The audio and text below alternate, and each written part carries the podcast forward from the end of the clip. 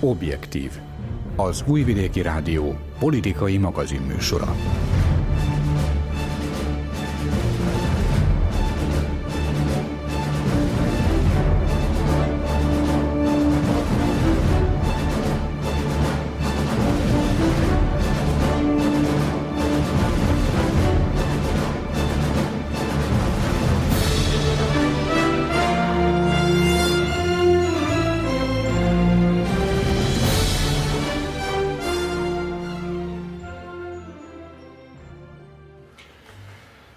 Kívánok, kedves hallgatóink! Patócs László vagyok, és a stúdióban ülő Dani Zsolt, Guszton András és Öreg Dezső nevében is köszöntöm Önöket Objektív című hírháttérműsorunk őszi első adásában. Július 29-i utolsó műsorunkban negyebek mellett szó volt a pénzügyi szolgáltatásokról szóló csatlakozási fejezet megnyitásáról és a szerb infrastruktúra fejlesztésének 5 éves ciklusáról. Nem fejből idéztem a témákat, a nyár ugyanis szinte szükségszerűen törölte ezen információkat. A nyár talán nem sok a történelemkönyvek lapjaira kívánkozó eseménnyel gazdagított minket, de tény, hogy az évek óta húzódó megválaszolatlan kérdések egy-egy szelete kiérdemelte a 15 perc hírnevet.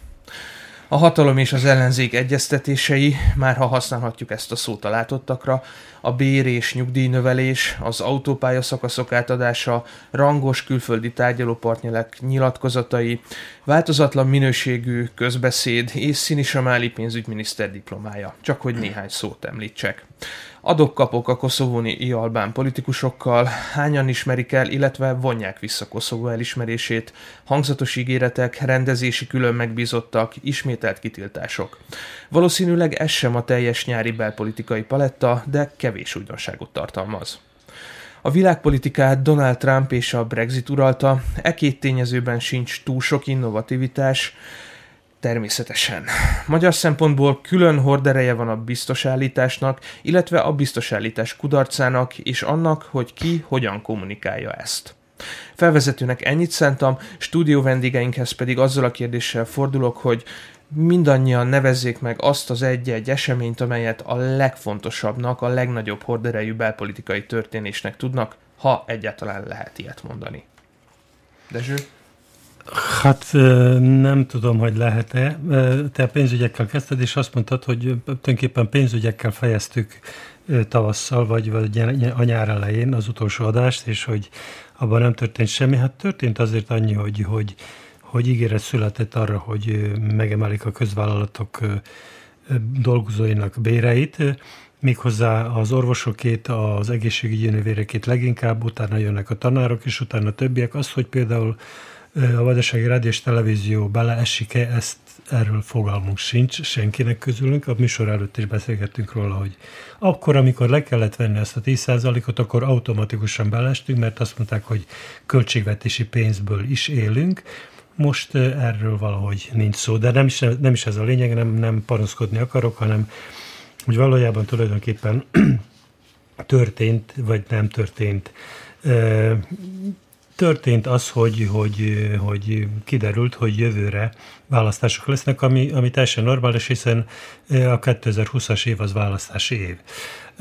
A választásokat tavaszra kellene megejteni, akkor jár le. Én egyáltalán nem vagyok benne biztos, hogy tavaszra meg lesznek a választások. Azért, mert elkezdődött, és erről már szóltál a fölvezetődben, egy párbeszéd az ellenzék és a, és a hatalmi koalíció között, mert hogy ezt a hatalmi koalíciót nem csak, nem csak a, a szerb haladó párt képviseli, hanem ott van még a szerb szocialista párt, és még, még, egy, még egy fél tucat kis pártocska. Mm, miniszterek is vannak köztük, államtitkárok is vannak ezekből a kicsi pártokból, úgyhogy nem is olyan kicsi ez a, ez a koalíció. Tehát megkezdődött egy párbeszéd, amelyet civil szervezetek kezdeményeztek, ez, ez, ezt nagyon jónak tartom. Viszont az történt, hogy a második után egyes pártok képviselői azt mondták, hogy ők ilyen ilyen körülmények között nem hajlandók kvázi párbeszédet folytatni. Egyrészt, mert titkosították a, a megbeszéléseket, tehát nem lehetett jelen a sajtó, és nem, vehette föl, nem vehették föl a tévékamerák, nem vehették föl a rádiómikrofonok, és nem lehetett pontosan tudni, hogy ki mit mondott. erre az volt a hivatkozási alap, hogy így normálisabban lehet beszélgetni, mert így mindenki nyugodtan elmondja az érveit, és leteszi az asztalra, ha pedig, ha pedig ott a sajtó, akkor mindenki kampányolni fog, és ebben, ebben teljesen egyetértek. Úgyhogy én azt hiszem, hogy ez a, ez a titkos megbeszélés jobb, mint hogyha kivitték volna, viszont az ellenzéki pártok mindek előtt Gyilasz Mm, ugye azt mondták, hogy ők nem akarnak részt venni, utána bolykottot hirdetett az egész szövetség Szerbiáért, és abban sem vagyok biztos, hogy ez a bolykott valóban meg lesz. Ezt, arra, ezt arra, arra mondom, hogy abban, nem, abban sem vagyok biztos, hogy tavaszra lesznek a választások, mert hoznak egy kormányrendeletet, vagy egy törvényt, hogy, hogy elhalasszák fél évre, és ez, ez idő alatt leülnek, és komolyan megbeszélik, hogy milyen új választási szabályokat kellene bevezetni, és még akkor is megnyerni szerintem a haladó párt és a hozzájuk tartozó szövetségesek, koalíciós partnerek nevezze ki, minek akarja, de akkor már egész más, más lenne a dolog, hogyha, hogyha az országos fedettséggel bíró televíziós stúdiók és más sajtószervek szabadabban írnának, és nem arról szólna mondjuk a történet, hogy az ember fölébred, kinyitja szemét, bekapcsolja a televíziót, és kit lát, mint Alexander Vucic, vagy az egyik, vagy a másik, vagy a harmadik. Hmm, hogy is mondjam, nem akarom, ez nem a reklám helye, tehát ne nevezzük nevén a, a tévéstúdiókat ül benn, és mondja magáét. A műsorvezetők kérdezhetnek bármit, ő akkor is azt mondja, jó, erre is válaszolok, de előbb elmondom azt, és akkor az fél óráig tart, amíg elmondja. Szóval ez, ez nem nevezhető szabad sajtónak. Úgyhogy rendezni kellene egy sok mindent. A sajtó helyzetével kellene kezdeni, talán a, a választási szabályok módosításával. Arra hivatkoznak persze a haladók, hogy ezeket a választási szabályokat a demokraták ideje alatt hozták meg, és hogy, hogy most miért kérik a módosítását. Hát um, hivatkozhatnék Alexander Vucicra, aki azt mondja, hogy mindenki változik idők során, és hát beláthatja, hogy, hogy korábban hibákat követett el. András? Az eredeti kérdés ugye az volt, hogy tudunk-e egy dolgot kiemelni. Dezső vagy nem tudott, vagy nem akart egy dolgot kiemelni, több dolgot emelt ki. Én egyet kiemelnék, ami számomra meglepetés, ez a hatalom engedékenysége. Én nem, gondol, nem gondolta volna, hogy a haladók bármikor is komolyan veszik a mostani ellenzéket. Már annyira hogy leülnek vele tárgyalni. Ez a tárgyalás olyan volt, amilyen volt, inkább látszat tárgyalás volt ebben én nem látok engedékenységet, abban viszont engedékenységet látok, hogy most már szinte naponta jelentenek be túlzás, hetente jelentenek be olyan dolgot, amit ők úgy azt mondják, hogy megpróbálják könnyebbé tenni a választásokat, a választási feltételeket fellendíteni. Mire gondolok? Funkcionálusi kampány, tehát a tisztségviselők nem kampányolhatnak. Hát nagyon kíváncsi vagyok, hogy... A választási ki... kampány idején? Persze, hogy ki fogja azt eldönteni, hogy Alexander Vucic éppen ha haladó párt elnökeként vagy államfőként jelenik meg bárhol, ezt azt gondolom, hogy ő maga se pontosan, pontosan tudja. A közjavak használatának a tiltása, erre is kíváncsi, hogy, hogy, hogy ezt hogyan fogják lebonyolítani. A harmadik dolog pedig a választói névjegyzékeknek az állítólagos frissítése. Én az elmúlt 5-6 évben folyamatosan azt hallottam, hogy ennél napra készebb választói névjegyzék nem létezik. Most úgy látszik, hogy mégiscsak létezik, hogy ez a választói névjegyzékkel komoly baj van. Mindannyian tudjuk, hogy nagyon komoly baj van. Szerbiának alig van annyi lakos, amányan vannak a választói névjegyzékben. Ez tényleg egyszer komolyan fel kell frissíteni. Az az igazság, hogy nem látom, hogy hogyan. Ugyanis tudjuk, hogy százezrek lehet, hogy milliók is vannak külföldön, akik továbbra is rendelkeznek a szerbiai állampolgársággal, a szerbiai lakcímmel, minden olyan jogosultságuk megvan, ami választópolgárnak minő, minős, minősítheti őket. És kapják is a választásokra való meghívókat. Persze. Érdekes dolog, a Dezső fölvetett, eddig Szerbiára az volt a jellemző, hogy előrehozott választásokat tartanak. Ez a ritka mandátumok egyike, amelyik teljes ami teljes lesz, most már szinte biztos. volt az utolsó. Így van, most már szinte biztos, hogy teljes lesz.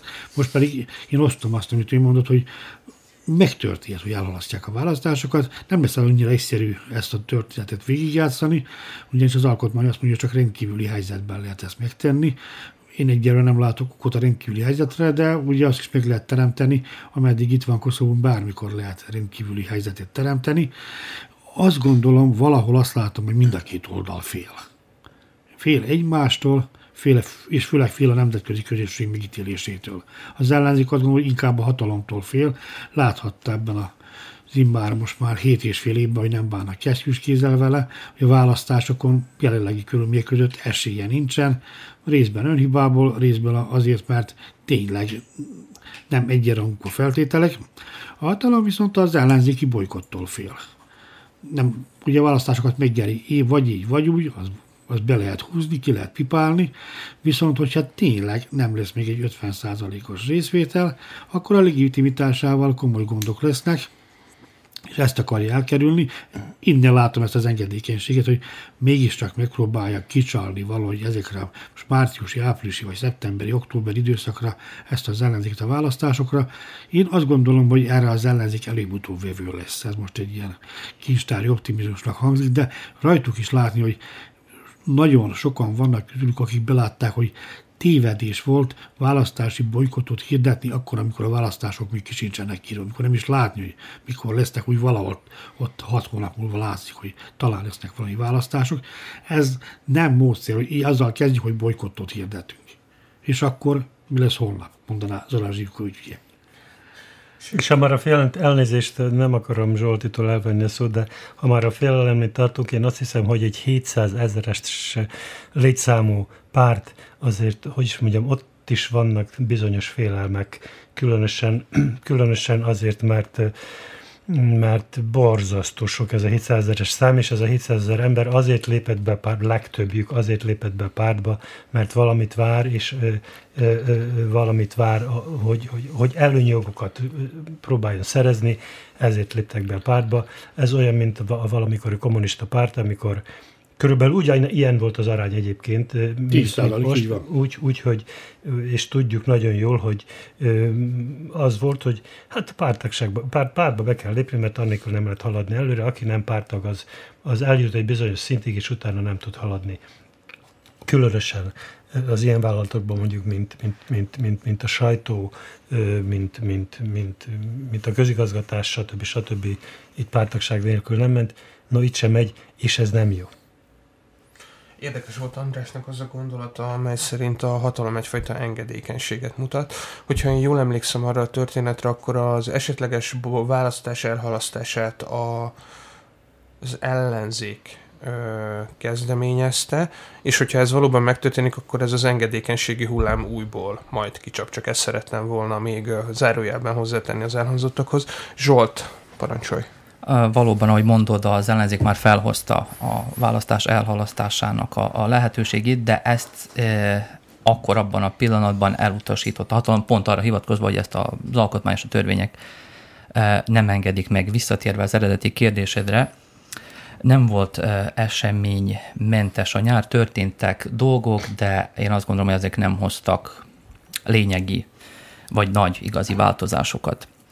Az is elhangzott az előbb, hogy a hatalom, hát mondjuk úgy igen, komolyabban veszi az ellenzéket, de ha nem is, komolyan veszi Európát. És ez az, amit én kiemelnék, hogy a nyár mondjuk legfontosabb mozzanata, mondjuk rá Tanya Fajon, az első tudtommal, az első olyan európai politikus, illetve illetékes, aki nyíltan kimondta, hogy Szerbiában nem jó a helyzet. Látogattak már Belgrádba uniós illetékesek, stb. stb. Ők olyan finoman fogalmaztak, nekik az a fontos, hogy Belgrád rendezze Koszovót, most, hogy belpolitikai téren mi történik, ez eddig kevésbé volt fontos, és ezt emelném ki a, a, a nyári események közül, hogy Európa beleegyezett, hogy közvetít a, a hatalom és a, az ellenzék között. Persze ezt azt, az is, azt is megelőzte, mint már hallottuk, hogy a hatalom számos ilyen törvénymódosítást jelentett be, amelyekkel hatékonyabbá szeretné tenni a választási folyamatot. Mondjuk eddig már a kormány fogadott el zárodékot, ami lényegében csak azt mondja ki, hogy tartsátok be a törvényt. Most bocsátották nyilvános vitára a kampány finanszírozását és az ezt követ, ezzel kapcsolatos tevékenységgel vonatkozó törvényt. A civil szervezetek azt mondják, hogy van itt előrehaladás, pontosabban meghatároztak egyes törvénycikkeket, de továbbra is itt rengeteg hiányosság van, és rengeteg olyan dolog, amire már nem most egy-két éve, hanem már 5-6-7 éve rámutattak, és egyszerűen nem, nem hajlandóak ezt lerendezni. Ami a, az ellenzék bolykottját illeti, egyezik azzal, hogy nagyon előre léptek ezzel, illetve hogy nem volt még ennek az ideje erről nyilatkozni, de én nem tudom, hogy nem tudom elképzelni, minek kellene történnie ahhoz, hogy az ellenzék most rögtön azt mondja, hogy oké, okay, visszatérünk a választási folyamatba, még akkor sem, hogyha tegyük föl lényegi előrehaladást hoz ez a, ez a választási reform, amit a hatalom bejelentett. Azért nem tudom ezt elképzelni, mert ebben az esetben az ellenzéknek be kellene ismernie, hogy a hatalom jól cselekedett, a közjóért cselekedett, ez öngól lenne bármikor, nem pedig egy választási kampány kezdetén, különben pedig vannak olyan ellenzéki pártok, mint a Jeremics vezette néppárt, amely folyamatosan azt mondogatja, és nem napokban is megerősítette, hogy nincs visszaút, bemutatják az elkövetkező napokban és hetekben a bolykotra vonatkozó, hát mondjuk kampányukat, ellenkampányukat, és a, ami engem még jobban érdekel az, hogy be fogják mutatni azt a tervezetet, hogy mit fognak csinálni a választás után. Ez, ez szerintem még ők se tudják, hogy, hogy mit fognak csinálni. A, ezzel a bolykott bejelentéssel az ellenzék annyit tudott elérni, hogy hát mondjuk úgy, hogy belerángatta, kicsit erős kifejezés, de belerángatta az uniót ebbe a párbeszédbe, amit a, eddig a civil szervezetek szerveztek, rendeztek, és magasabb szintre emelte a, a, a külföldi közvélemény figyelmét is a témára irányította, és nem vagyok benne biztos, hogy ezek a a hatalom által bejelentett változtatások lényegre törőek, valószínűleg szándékosan kis lépésekre törekszenek, de amúgy is bármely rendszer hatékonyságának a megreformálása az egy nagyon hosszú is és összetett, összetett folyamat, és arról sem vagyok meggyőződve, hogy bármely hatalom legyen az ez vagy az előző, nek érdeke és hajlandó lenne lemondani azokról a privilégiumokról, amelyekkel jár a hatalom, és azokról a politikai előnyökről, amely a hatalommal jár. Ahogy hallgattam a... Csak egy picit hozzászólnak, mert Európa azért eddig is benne volt ebben a folyamatban, tehát Belgrád és Pristina párbeszédében, de Federica Mogherini vezette tárgyalások, ezek nem igazán hozták meg az eredményt, különösen amikor bevezették a 100%-os vámokat, azóta, azóta, azóta minden áll.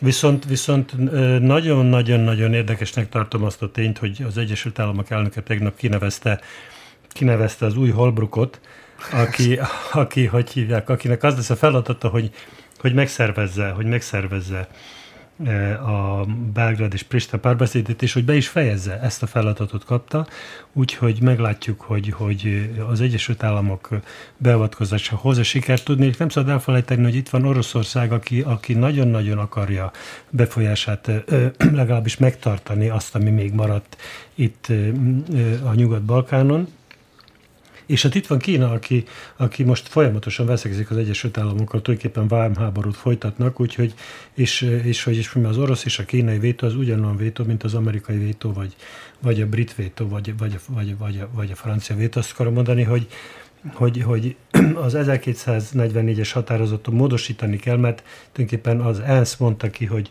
Koszovónak ebben a pillanatban ez és ez a státusa, itt valami újat kell hozni, hogyha, hogyha azt akarják, hogy, hogy, hogy ENSZ tag legyen Koszovó. Még akkor, akkor is, ha Szerbia nem ismeri el, de, de szemet huny az ENSZ tagság mögött, akkor is az 1244-es határozatnak meg kell szűnnie, és ott a, az, arról a biztonsági tanács fog dönteni. Így van, és hogyha már elteveztünk a koszovói vizekre, akkor azzal kellene talán folytatnunk, hogy az elmúlt hetekben, főleg az ENSZ közgyűlése kapcsán mindkét fél azt mondta, hogy a jövő csak saját maga számára tartogat kellemes és boldog pillanatokat. Láttok-e valamit annak kapcsán, hogy melyik irányba mozdulhatott el a nyáron Koszovó jövőjének a kérdése. Mielőtt válaszolnátok, én annyit mondanék, visszaélve szerkesztő jogommal, hogy ha valami történt, azt én nem vettem észre. Nem egyedül vagy, én sem vettem észre semmit. Ugye a az egész folyamatot még tavaly akasztották meg az almának ezekkel a Dezső által emlegetett vámokkal, ennek most már lassan egy évvel ezt azóta számogatják, hogy mekkora veszteség érte a szerb gazdaságot, és Belgrád kitart abban az elhatározása, hogy mindaddig nem tér vissza a tárgyaló asztalhoz, amíg ezeket a vámokat nem szüntetik meg. Időközben hála Istennek, mondom így, karikírozva megbukott a pristinai kormány, bejöttek az előadott választások, ezeket majd meglátjuk jövő héten, már alkalmunk lesz kommentálni az eredményeket is. Ilyen szempontból Belgrád számára ez tökéletes helyzet volt, nem kell semmi sem tenni, ugyanis Pristinában nincs kivel tárgyalni. És ez tényleg így van, ebben nincsen semmi ironizálás, tényleg nincsen senkivel, senkivel sem miről mit tárgyalni a választási kampány idején. De hogyha nem jön be a mi elképzelésünk, is Szerbiában márciusban lesznek mégiscsak a választások, akkor mire feláll a koszovói kormány, tegyen is bármit az esetleges szankciók, illetve büntető vámok ügyében, akár törje is, ez, is azokat el, akkor még nem lesz kivel tárgyalni Belgrádban Koszovó sorsáról, mert akkor már Belgrád ír bele a választási kampánynak a dandárjába. Ezt teszem fel ott valahol november-decemberben, ha márciusban lesznek a választások.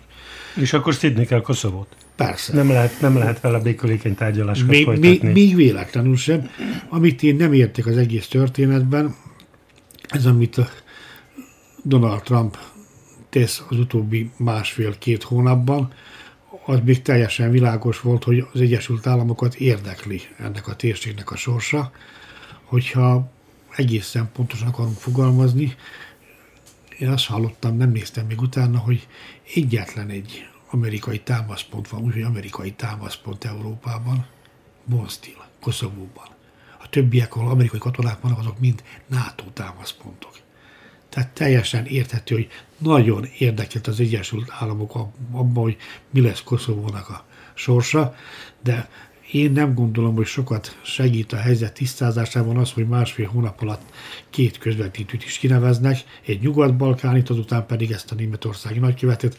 Nekem sem volt sok idő után nézni, hogy ki is ez az ember, azt mondják, hogy hogy olyan diplomata, aki nem igazán alkalmazza a diplomáciai eszközöket, hanem inkább sokkal erőteljesebben próbál meg irányítani, ezért nem véletlen az összehasonlítás a Holbrookkal, aki ugyancsak egy furcsa diplomata volt, furcsa diplomáciai eszközökkel, de akkor saját... Na, de hát ő is erőszakosan cselekedett, persze, abszolút. Persze, de itt, ezt a nyelvet itt a Balkánon sokkal jobban értik, mint az igazi diplomáciának a nyelvét, ez itt teljesen rendben van, és látom, hogy teljesen meglepetés mindenki részéről. Vucic elnök is meglepő, hogy hát ugye eddig az volt, hogy az Európai Unió a közvetítő, az Európai Uniós meglepődött, hogy jól jön mindenféle segítség, de mi vagyunk a közvetítők. Biztos, hogy meglepődött Vucic?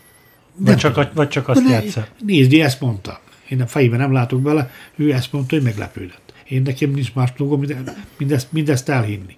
És az Európai Unió, hogy jó jön mindenféle segítség, de mi vagyunk a közvetítők. Hogyha ti, ti vagytok a közvetítők, akkor mi nem csináltok már valamit ebben a 7-8, illetve 11 évben, amit a Koszovó független. Azóta lehetett volna valamit tenni, tehát én igazából semmilyen előrelépést ebben az ügyben nem látok, és azt gondolom, hogy sok ellenzővel ellentétben nem látok a közeli hónapokban sem, sőt, megkockáztatom fél, fél, fél éven belül biztos nem, de lehet, hogy egy éven belül sem, mindaz miatt, amit, amit elmondtam. Az Európai Unió sem még teljesen nem állt fel az új, az új felállás, ki lesz, tudjuk, hogy ki lesz a, ki lesz a külpolitikai főképviselő, ugye egy mostani spanyol külügyminiszter, de meg kell várni, míg november 1 ez tényleg működésbe lép, és tudnak-e valamit lépni, ha tudnak is mondom, igazából nem lesz, nem lesz, nem lesz hozzá erejük, azért, mert itt nem lesz még a fogadókészség, és bő egy év, 13 hónap maradt hátra az amerikai elnök választásig is. Én ezt már mondtam itt a műsorban, és a, remélem a hallgatók már elfelejtették, hogy nyugodtan meg lehet ismételni. Nem hiszem azt, hogy az amerikai elnöknek komoly fegyver lesz a kezében, illetve komoly érv lesz az újraválasztása mellett az, hogy megoldotta Koszovót. Az amerikai választópolgárok óriási többsége nem tudja, hogy hol van Koszovó, még nem is érdekli. De visszatérve azért Európához, ha megengeditek beleszólok, mert hogy mert hogy az európaiaknak nagyon-nagyon sok gondja lesz, és nem a Koszovó lesz az, ami, amivel, amivel elsősorban foglalkozni fognak, a, a maguk közötti problémákat kell rendezni, és ott bizony van, van, van, van nagyon-nagyon sok probléma. Nem csak a Brexitről beszélek, a Brexit, arról majd lesz szó, mondta, László bejelentette, hogy külön beszélünk róla, de, de azért, hogy is mondjam, Koszovó, ott, ott az utolsók között lesz valahol a mm, holnapi koszovói választáson, ha nem tévedek és kélek fejborintással erősítsétek meg, 10 garantált hely jut a szerbiai kisebbség képviselő, a szerb, kisebbség. a szerb kisebbség képviselői számára. Freudi nyelvbotlás. A legerősebb listá, listaként pedig a szerb listát ö, szokták főleg a, az itteni média említeni amely a szerbista és a haladópárt között igen erős, hogy is mondjam, átfedések, kapcsolatok fedezhetőek fel, hogyha csak egy nagyon picit a rétegeiben nézünk. Meglátásotok, jóslataitok szerint milyen feladatok, milyen pozíció jut majd a szerb kisebbségnek a koszovói parlamentben? Nagyon finoman fogalmaztál, a szerb lista a szerb haladópárt befolyása és irányítása alatt áll. Ilyen egyszerű, ezt ki kell mondani. Mm, hogy milyen lesz a szerepük, ezt nem lehet tudni. Ne felejtsük el, hogy a szerb lista most is az volt, ugye ő volt a, ő tartotta életben a koszovói kormányt, mert koalíciós partner volt, és ő volt a mérleg nyelve. Hogyha a szerb lista nem lép be a koszovói kormányban, akkor, akkor nincs koszovói kormány, akkor már régen új választásokat kellett volna tartani. Úgyhogy nem tudom, hogy ö, ö, milyen szerepet szán Vucic elnök a szerb lista képviselőinek, abban teljesen biztos vagyok, hogy amit mond nekik, amit, bocsánat, nem fog mondani, ő, amit majd tanácsolni fog nekik, azt ők nagyon, nagyon szorgalmasan megfogadják a tanácsát, és igyekeznek azt szerint eljárni. Szerintem egyáltalán nem biztos még, hogy a szerb lista tagja lesz az új koszovói kormánynak. Itt most a, persze ez nem lehet a közvélemény kutatásokra hagyatkozni, de azok az adatok, amik nemrég amelyeket nemrég közöltek, azt mondják, hogy azt vetítik előre, legalábbis ugye papírforma szerint, hogy változni fog a hatalom ismét, ugyanis a most ellenzéki pártok nagyobb támogatottságot élveznek, mint a jelenlegi koalíció, de ezt a jelenlegi koalíciót is csak úgy idézőjelbe emlegetném, mert én, én meglepődtem, illetve elvártam volna, hogy már hónapokkal ezelőtt kírják ezt, ezt az előrehozott választást, mert de facto ez a Haradinei, Haradinai Pacoli, Taci koalíció, a háborús szárnynak nevezett koalíció már hónapok óta nem működik. Egymás ellen szólaltak fel már nagyon régóta, és lebénították a, a koszovai kormány működését. Úgyhogy per pillanat az Isza Mustafa volt kormányfő pártja élvezi a legnagyobb támogatást, ilyen 25, akár 30 százalék között tire tehető, és elemzők elvárásai szerint ők koalícióra léphetnek a legújabb pártal a koszovói szintéren az önrendelkezéssel, amelyről tudjuk, hogy elég szélsőséges nézeteket val. Nem biztos, hogy választás után nekik elegendő képviselőjük lesz ehhez, de abba a, kormányban, ahol a, ahova belép az önrendelkezés, ott a szerb listának biztos benne, hogy nem lesz helye. Visszatérnék csak egy pillanatra a, a Trump elnök által kinevezett új külön megbízottra. Szerintem az megkérdőjelezi a, a funkció komolyságát, hogy Richard Grenell továbbra is német nagykövet marad, amerikai, Amerika német nagykövete marad, hogy ez a munka mellett mennyire tudja betölteni szerepét, ez, ez ebben nem vagyok biztos egyáltalán. A koszovóiban a választások nem tudom milyen változást hozhatnak, ugye ezeket láttuk most már sorban, ezek mindenki cserélődött már hatalmon. Én azért nagyon kíváncsi volnák arra, hogy tényleg mi lenne egyszer, hogyha, hogyha kurt, kurtiék olyan helyzetbe kerülnének, ez az öröndélkezésnek a vezetője, hogy ők valamivel beleszólhatnak. Én láttam ezt a óriási erőfeszítés Belgrádból, hogy borzasztóan ragaszkodnak ahhoz, hogy az általuk támogatott szerb lista mind a tíz képviselő helyet megszerezze. Ez legutóbb se nem, se nem sikerült, 9-1 volt, volt egy liberális, az a liberális az most mostanáig tagja volt a koszovói kormánynak. Én nem tudom, hogy van ennek formális jelentőség, hogy megint van mind a tíz. Azt mondták, hogy ha megvan mind a tíz, akkor a szerb lista támogatása nélkül nem alakulhat meg a kormány.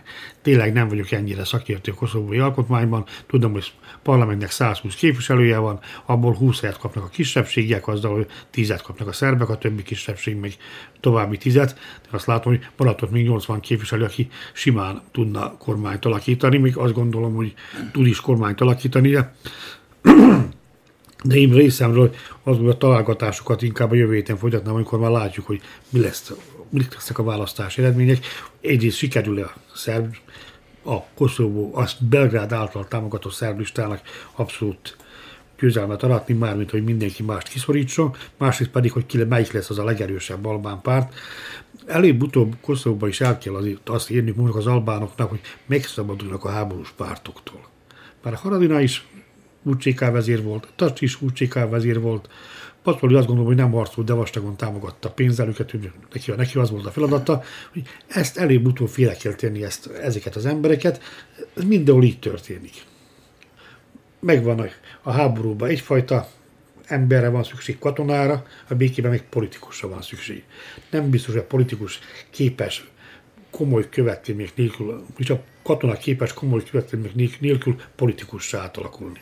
Hirtelen és, most... köz, és közben ott van még, bocsánat, a fölött a hágai törvényszék, hogy bármikor bárkit közülük beszólíthatnak, mint ahogy beszólítottak most is.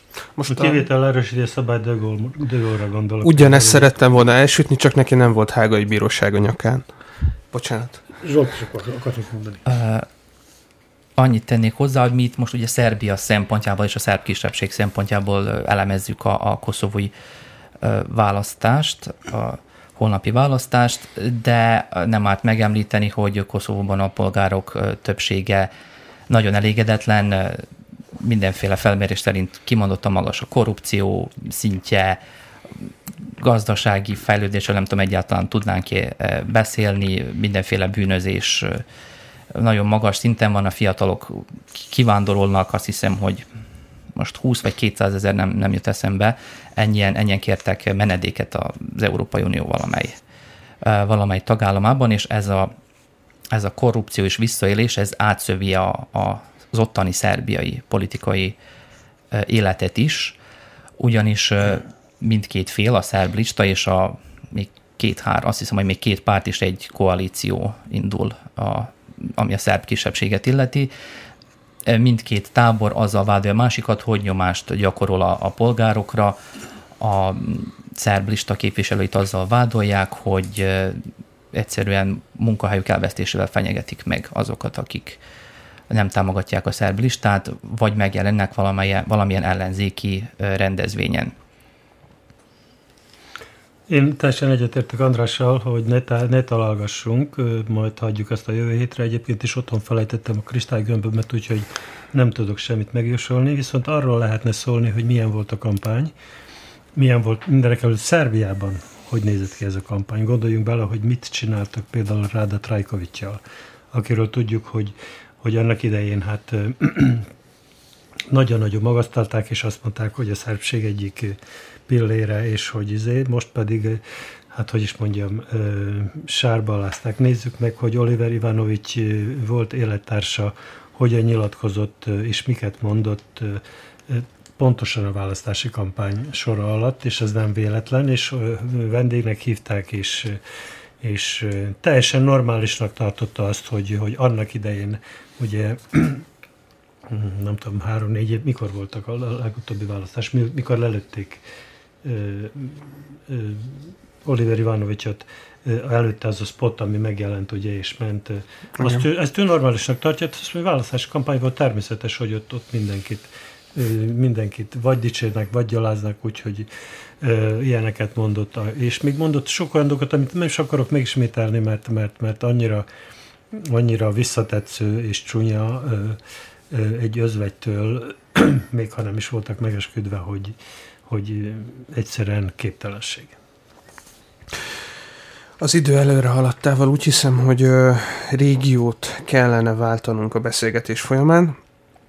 Az Európai Unióval kapcsolatos mai témafölvetésünk Trócsányi László magyar biztosi kinevezése, illetőleg nem kinevezése volna. Hogyha néhány mondatban kellene összefoglalnom, akkor Ursula von der Leyen az uniós bővítés politikai biztosi pozíciót szánta a magyar jelöltnek, Orbán Viktort Orbán Viktor jelölte Trócsányi Lászlót, aki igazságügyi miniszterként tevékenykedett a ö, kormányban, és a ö, jogi bizottság alkalmatlannak, összeférhetetlennek találta, tehát gyakorlatilag el sem jutott a szakbizottsági meghallgatásig. Hogyan kommentáljátok ezt a történetszálat? Zsolt? Egyrészt a sajtóban megjelentek olyan gondolatok, hogy, és ezzel egyetértek, hogy a szigor, idővel szigorítottak ezeken, ha nem is formálisan, ezeken a meghallgatási szabályokon, és ez, ez, pedig, ez pedig normálisnak tartom, ugyanis az uniós biztosok kinevezési folyamata nagyon-nagyon különbözött a maitól az elmúlt 20-30-40 évben. Ez, ez egy változó változó folyamat. A magyar sajtóban persze arról olvashatunk, hogy ez a, hogy a történtek azt tükrözik, hogy, hogy Brüsszel, ugye, most nem térünk arra, hogy ki ez a Brüsszel, vagy ki alkotja Brüsszelt, ez, ez nem definiált tény a magyar sajtóban, de Brüsszel ez, ez, ezzel vissza akart vágni Magyarországnak a elsőlegesen migráns politikája miatt. Szerintem van azok az információkat, amelyeket én eddig láttam, azok szerint igaza van a jogi bizottságnak, hogy valóban itt vannak összeférhetetlenségre utaló jelek, vagyis hát nem csak jelek, de azt is meg kellene vizsgálni jobban, hogy más jelölteket úgy szintén kísértek botrányok, már pedig Trósait nem kísérték botrányok, és más jelölteket ilyen szempontból nem kísérték botrányok, és más jelölteket pedig lehet, hogy nem kezeltek ilyen módon. És akkor szerintem az Orbán kormány az új jelölt kinevezésével meg akart gátolni minden lehetséges további kérdést azzal, hogy egy technokratát jelölt. András? Nyilvánvaló, hogy történtek lépéshibák az egész folyamatban. Nyilvánvaló, hogy formailag elfogadhatatlan, hogy valakinek a nevén ügyvédi iroda van, és állami megrendeléseket kap az az ügyvédi iroda, és egyáltalán nem megyek bele a részletekbe, hogy veszik ki az a tulajdonos, mármint Trócsányi László abból az ügyvédi irodából profitot, vagy nem vesz ki, hogy részesedésekkel. A neve is már elég ahhoz, hogy az az iroda olyan, meg, olyan megrendeléseket kapjon, amire más irodának esélyese nincsen, még akkor se, hogy ő nincs ott. Csak egy nagyon rövid gondolat, a Trump torony és a Trump szállodahálózattal való párhuzam szerintem adott.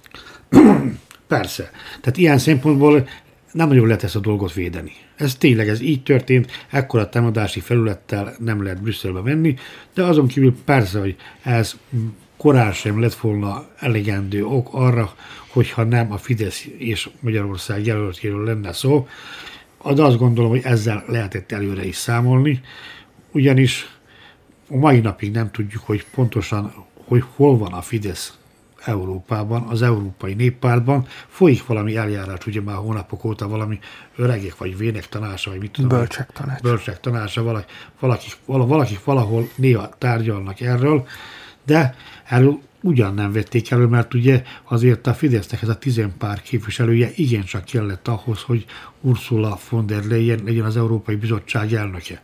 Viszont megfordítva a dolgot, ugyancsak ezek a szavazatok járulhattak hozzá döntő mértékben ahhoz, hogy Timmermans vagy Weber ne legyen az Európai Bizottság elnöke. Tehát mindenki azt mondom, hogy azzal harcol, amilyen fegyver van a kezében. Nyilvánvaló, hogy akkor Orbánik pontosan tudták, hogy ők lehetnek a királycsinálók, viszont most ezzel is számolni kell, hogy ha akikből nem csináltak királyt, azok ezt nem nézik jó szemmel. A jogi bizottság előbb kilenc jelöltet vizsgált, köztük nem is volt a Trócsányi. Még se a román jelöltek, akiket később elmeszeltek. Tehát ebből akkor hol van az egyenrangú esélyeknek az elve? Nincsen utolsó pillanatban látták, hogy nem lesz jó politikai vizekre evezni, abból megint csak az uniónak származik kár, hogyha megint egy nagy vitát megnyitnak, egy formális okokból ezt a dolgot itt röviden lehet zárni, és erre az egyetlen lehetséges reakció volt, amit a Zsoltot ismétlem, hogy technokrata került a helyében, nem pedig politikus. Tessék? Igen, csak az érdekel, hogy valaki el tudja hinni, hogy egy olyan tapasztalt ö, ö, politikus, mint Orbán Viktor ezt nem látta el. Ezt nem tudom elhinni. Komolyan gondolom, mert az össze, így, ahogy mondtad, az összeférhetetlenség ott van adott, egyszerűen csak hivatkozni kell rá, és, és vége, és ezt, ezt nem lehet, nem lehet, vit, nem lehet vitát, vitát nyitni erről, tehát az összeférhetetlenség létezik. Akkor miért jelölni egy olyan embert, akiről tudjuk, hogy ez a hiba benne van? Az élet nem megadja rá választ, ha megadja.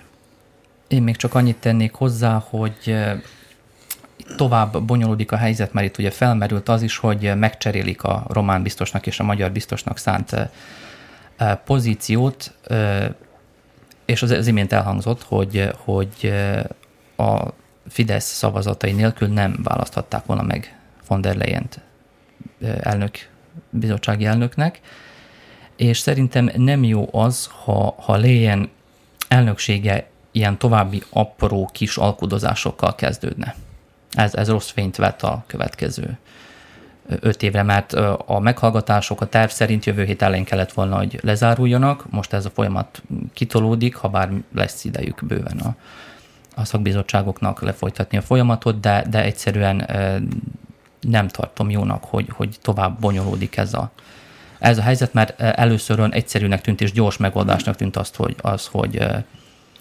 Léjent megválasztották Weber elutasítás után. Valaki sem még azt is hozzá kell tenni, hogy, hogy minden bizonyal, minden jel arra val, és ezt most már másodszor vagy harmadszor mondom ebben a műsorban, hogy a bővítési biztosnak nem sok dolga lesz, mert ebben az öt éves ciklusban ugye az Európai Parlament az, az, az öt, évi, öt éves öt éves a, a megbizatási idő, ebben az öt éves ciklusban um, én mély meggyőződésem, hogy az Európai Unió nem fog bővülni. Az, hogy fognak majd tárgyalni, fejezeteket nyitnak, zárnak, stb., az, az, az megy, de hogy, hogy, hogy, hogy bővül, én nagyon-nagyon nehezen hiszem. Nem, szinte lehetetlen, hogy bővüljön a költségvetésben, a 7 éves költségvetésben nem szerepel. A, ezek a nyugat-balkáni államok, mint potenciális költségvetési felhasználók. Akiket segíteni kellene, mielőtt még bevennének komolyan. Hát az ő számukra vannak morzsák, abból a morzsákból továbbra is részesülni fognak, úgy hívják, hogy internet, meg a IPA határon átnyúló projektumok, amik tényleg csak a morzsák ezrelékét nem teszik ki annak a, a pénzeknek, amit a, amit a tagállamok osztoznak. Sőt, a, ugye 2025 ez le van már szinte fektetve, ezt ki is mondták, de erre mondtam a minap valamelyik, azt a cseh miniszterelnök mondta, hogy nagy siker lenne, hogyha 2027-ig le lehetne bonyolítani a bővítést, tehát ez telik 8 év. Addigra már nem csak te, mi is semmi nyugdíjba. És hogyha a tendenciáknak hihetünk, akkor 8 év múlva már egy állammal kevesebb ö, alkotja majd az Európai Unió ö, szövetségét, ha ezt a brit alsóház, illetőleg a regnáló, vagy már nem regnáló miniszterelnök úgy akarja, az egyik legérdekesebb szappanopera a nyáron Neymar focista átigazolása mellett egész pontosan a Brexit volt. Elnézést, hogy bagatelizálom a történetet, de én utólag már így láttam az egész nyarat. Annyi minden történt, hogy én föl se szeretném ettől több mondattal vezetni. Hogyan látjátok ezt a Brexit történetet? Ebben az évben ugye még legalább egy nagyon fontos dátum van ennek kapcsán. Születik-e bármiféle fél végső döntésnek tűnő valami október 31-én? Nálam si tudnak kristályom, de azt mondom, hogy nem. Három és fél éve tart ez a történet, ugye júniusban volt a népszavazás, de nem tavaly, még nem az idén, hanem 2016 júniusában gyakorlatilag három és fél éve húzódik ez a dolog, és az elég mondtad, hogy nyolc év múlva egyáltalán kevesebb lesz, vagy pedig az akkor időszerű brit miniszterelnök éppen egy újabb halasztást fog kérni az Európai Uniótól a Brexitek a megvalósításához, tekintettel arra, hogy a magukra oly nagyon büszke britek nem hajlandók lemondani a népakaratnak az érvényesítéséről, már pedig ugye a népakarat azt mondta, hogy kiválunk az Európai Unióból, nézzük, hogy mennyi, több mint 50 százalékot kész a történet, itt véget ért ilyen szempontból, a népfelség elvének, elvét érvényesíteni kell, bele fog még bukni ebben néhány miniszterelnök, ezt azt gondolom, hogy Johnson elég közel van hozzá, hogy belebukjon. Ő ezt elég keményen próbálja, megpróbálta az Európai Uniót megijeszteni. Közben ez három és fél éve tartott, most már nem félnek tőlük. Hiába kimegyünk megállapodás nélkül, hát menjetek.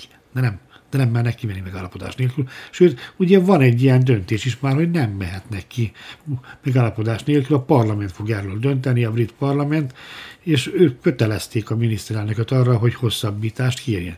Márpedig a brit parlament csak úgy tudta kötelezni Boris johnson ha az ő konzervatívja is közül is jó néhányan erre rászavaztak. És ez, amit csinált a királynővel, a parlamentnek a szuspendálásával, ez tényleg nem jellemzi a brit demokráciára. Ő tényleg félrevezette a királynőt azzal, amikor azt mondta, hogy október 10, nem, 14-5-ig nem kell a parlamentnek üléseznie, és ez úgy látszik, a jogállami mi is csak működik. A... De bevallotta, mondja a szerb közmondás, hogy aki bevallja, annak felét megbocsátjuk. Azért, azért, azért lehet még mindig miniszterelnök. Egy darabig. Szerintem röviden a, a, úgy fogalmazhatunk, hogy a, az egész folyamat, a Brexit folyamat, az a brit politikai elit tehetetlenségére utal. Nekik voltak, egy, el, voltak elképzeléseik pár évvel ezelőtt. András mondta, hogy most már nem fél tőlük Európa. Európa még David Cameron miniszterelnöksége alatt nagyon sok mindenre kapható volt és hajlandó volt, és kötöttek is egy megállapodást még a Brexitről szóló népszavazás előtt, amelyben Nagy-Britannián számára megerősítettek számos kiváltságot. Johnson a már nem ismeretlen Európa számára sem. Én személyesen nem vennék komolyan semmit, amit ő mond őszintén. Ez most egy ilyen, lehet, hogy nem, nem a legszebb kifejezés, de, de ha csak egy kicsit is visszatekintünk politikai és nem politikai munkásságára, mondjuk így, akkor, akkor láthatjuk, hogy e, ez ő egy forgatókönyv szerint dolgozik, most is ezt a forgatókönyvet próbálja próbálja végrehajtani, annak ellenére, hogy egyre több tény dolgozik ellene, és nem tudom, hogy meddig tudja még feszíteni a húrt nyíltan, nyíltan tagadhatóan dolgokat is, amelyek már jogilag le vannak rendezve, mint, mint ahogy említve volt, hogy neki október végén muszáj kérnie halasztást, és én sem látom, hogy, hogy ez mikor, mikor zárulhat le, hogy te mondtad, hogy nyolc év múlva kevesebb lesz akár, akár az is megtörténhet, hogy, hogy még évekig húzzák ezt. A legnagyobb baj az, hogy, hogy, hogy, hogy Európában is most már nem csak, nem csak a, a, hogy is mondjam, a délkeleti szélében, hanem, hanem, hanem a, abban a nagy Európában, amit, amit példaként szoktunk hozni fel a demokrácia bölcséként, most már nem, a, nem az elvek, nem az elvek, nem az érvek irányítanak, nem a meghirdetett politika, hanem a hatalom mindenképpen való megtartása. Ez, ez a lehető legfontosabb, és ezt, ezt tapasztalhatjuk azt hiszem Európa szerte mindenhol. Nagy-Britanniában is ez van, de, de más országokban is, úgyhogy, hogy, hogy is mondjam, az, amikor azt mondtuk valamikor, hogy ez baloldali párt, ez centrumpárt, ez jobboldali párt, ez szélső jobboldali párt, pontosan tudtuk, hogy ez, ezektől körülbelül milyen politikát várhatunk el, és miért harcolnak. Mert, mert, a, mert mondjuk a jobb oldal azt mondta, hogy mi a hagyományok megőrzését harcolunk, az a, az a fontos, hogy meglegyenek a mi hagyományaink, és aki azt abban látott fantáziát, azt, azt nem, nem, nem kellett elítélni. Az, az olyan érzelmi volt, de ettől még, ettől még nem történt az, hogy családok ne beszéljenek egymással, hogy a szomszédok ne köszönjenek, stb. stb. Ma nem ez történik Európában sajnos. Csak annyit tennék hozzá, hogy ez, ez nem csak Nagy-Britanniára vagy az Európai Unióra vonatkozik, e, világviszonylatban felborult a, a hagyományos ideológiai rend. Már nagyon nehéz valakit egy besorolás alapján elhelyezni ebben a, koordinátorrendszerben, sőt néha még két-három ilyen jelző sem elegendő. A mai objektívünk utolsó témáját azzal a kérdéssel vezetem fel, az előző úgymond évadunkban legalább kétszer szó volt Volodymyr Zelenszky újonnan megválasztott ukrán államfőről. Gondoltátok-e volna akkor, hogy ő lesz az egyik kulcsfigurája a Donald Trump elleni alkotmányos elmozdítási folyamat megindításának? Nem. Nem. Szerintem se, de a, gyorsan még csak annyit tennék hozzá, hogy bármi lehetett volna, és bármi lehet továbbra is, bármi kiválthatja Trump a leváltását, vagy megbüntetését, vagy bármiféle módon felelősségre vonását, mert, mert annyi, annyi hasonló visszaélés esetét tudhat maga mögött, hogy, hogy csoda, hogy ez ekkora szintre jutott egyáltalán. Egyébként, egyébként az Amerika történelmében sohasem volt sikeres impeachment. Kétszer indítottak eljárást, egyszer a polgárháború után, nem emlékszem az elnök nevére, aki a, az alsóház után a felsőház is szavazott, és egyetlen egy szavazaton múlott, hogy elnök maradt. Másodszor pedig Nixon volt, aki, aki egyszerre lemondott, mert ő, őt már nem lehetett védeni, és ezt ő is tudta, és akkor tehát tulajdonképpen nem vitték végre, véghez azt a feladatot, tulajdonképpen sikerült a leváltás, mert lemondott, de az nem leváltás volt, hanem lemondás, ami, ami nem ugyanaz. Tehát leváltani az Egyesült Államok történetben egyetlen egy elnököt sem váltott le a, a törvényhozás, ami, ami, ami azt hiszem, hogy gondolom én, hogy most sem fog, most sem fog sikerülni. Én is azt gondolom, hogy a demokratának nincs is ilyen céljuk, hogy Donald Trumpot ilyen módon távolítsák el a hatalomból. Elindult az amerikai választási kampány. Ez most már a kampánynak a része. Ő egy hónap múlva az utolsó, mandátumnak az utolsó évébe lép, és lehet, hogy nem rossz, hogyha sokba tudják tartani, akkor talán megakadályozzák abban, hogy elkövessen még néhány baklövést, mert azért tudtuk már akkor, hogy a Trumpot megválasztották, hogy nem lesz vele egyszerű az élet, de ez meglehetősen sok galibát okozott. Én szerintem, hogyha lehet rangsorolni, a legveszélyesnek azt tartom, hogy felmondta a klímaegyezményt annak ellenére, hogy az emberiségnek a nagy többség ezen nincsen tisztában, hogy ezzel... Középható távolságú atomrakéták, stb. stb. Sok-sok... Az iráni atomalkó, Kínával való kereskedelmi háború, aminek nyomán már is kibontakozóban van egy sajn, vagy egyelőre szerencsére még nem hasonlítható a 2008-as gazdasági válsághoz, de közeledünk egy komoly gazdasági válság felé, mindez Trump derékasan hozzájárult, így, hogyha azzal lesz elfoglalva, hogy saját magát védi ebben a tizenpár hónapban, akkor talán kevesebb ideje lesz neki ilyesmit elkövetni, mert látni, hogy ő azért mindenre képes. Ugye nem is támadta meg Észak-Koreát. Pedig hányszor ígérte? Azt azért tegyük hozzá, hogy még csak október eleje van, és nagyon messze Hát még egy, teljes, még, még, egy teljes év, még egy teljes év van addig, hogy, hogy Amerikában tudjuk, hogy ki lesz az új elnök, úgyhogy és akkor az is majd csak a, a következő év januárjában, januárjában veszi át a tisztségét, de hát addig viszont tart az a Béna Kacsár nevezetű történet, amikor az elnök semmiben nem dönt már, ő csak azért elnök, mert, mert, mert elnöknek kell legyen egy, egy, egy olyan országnak, mint az Egyesült Valakinek vigyázni kell a gombra. Így van. Így emlékszek rá, amikor Patus Laci mondta, hogy azon veszekedek, kinek van nagyobb gombja, atomgombja. A hatékonyság is nagyon számít az atomfegyvereknél. Viszont a műsorunk ideje lejárt. Dani Zsoltnak, Guszton Andrásnak és Öreg Dezsőnek köszönöm, hogy a stúdió vendégei voltak. Kedves hallgatóinknak pedig a figyelmet. A jövő héten is szombaton számítunk Önökre. Patos László szerkesztő vagyok, és további szép napot kívánok.